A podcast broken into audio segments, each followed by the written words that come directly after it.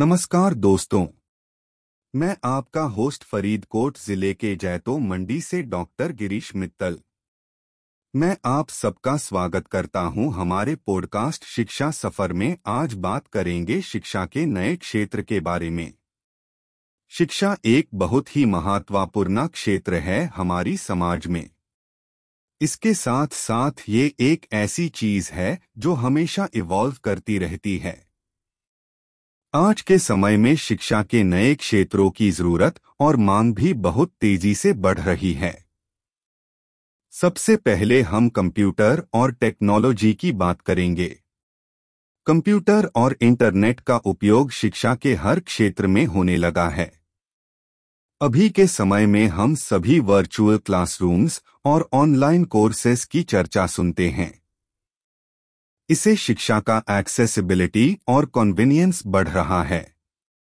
साथ ही, अब हम चाहे कहीं भी हो इंटरनेट की मदद से शिक्षा का उपयोग कर सकते हैं। दूसरा क्षेत्र है कौशल विकास या स्किल डेवलपमेंट अभी के समय में ऐसे बहुत से काम हैं, जिनमें ट्रेडिशनल डिग्रीज और क्वालिफिकेशंस के साथ साथ स्किल्स और सर्टिफिकेट्स का भी महत्व है। ये खास तौर पर वोकेशनल कोर्सेस और टेक्निकल ट्रेनिंग के लिए महत्वपूर्ण है। इसे नए और इनोवेटिव करियर ऑप्शंस खुलने का भी दर्शन है। तीसरा क्षेत्र है लैंग्वेज लर्निंग आज के ग्लोबलाइज्ड समाज में अलग अलग भाषाओं का ज्ञान बहुत ज़रूरी है।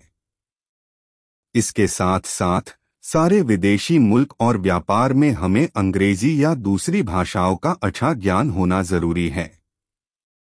इसके लिए भी ऑनलाइन कोर्सेस और लैंग्वेज स्कूल्स आजकल बहुत प्रचलित है।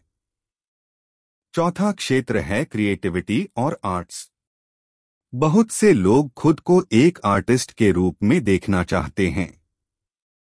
लेकिन ट्रेडिशनल इंस्टीट्यूशंस में इनके लिए कम ऑप्शंस और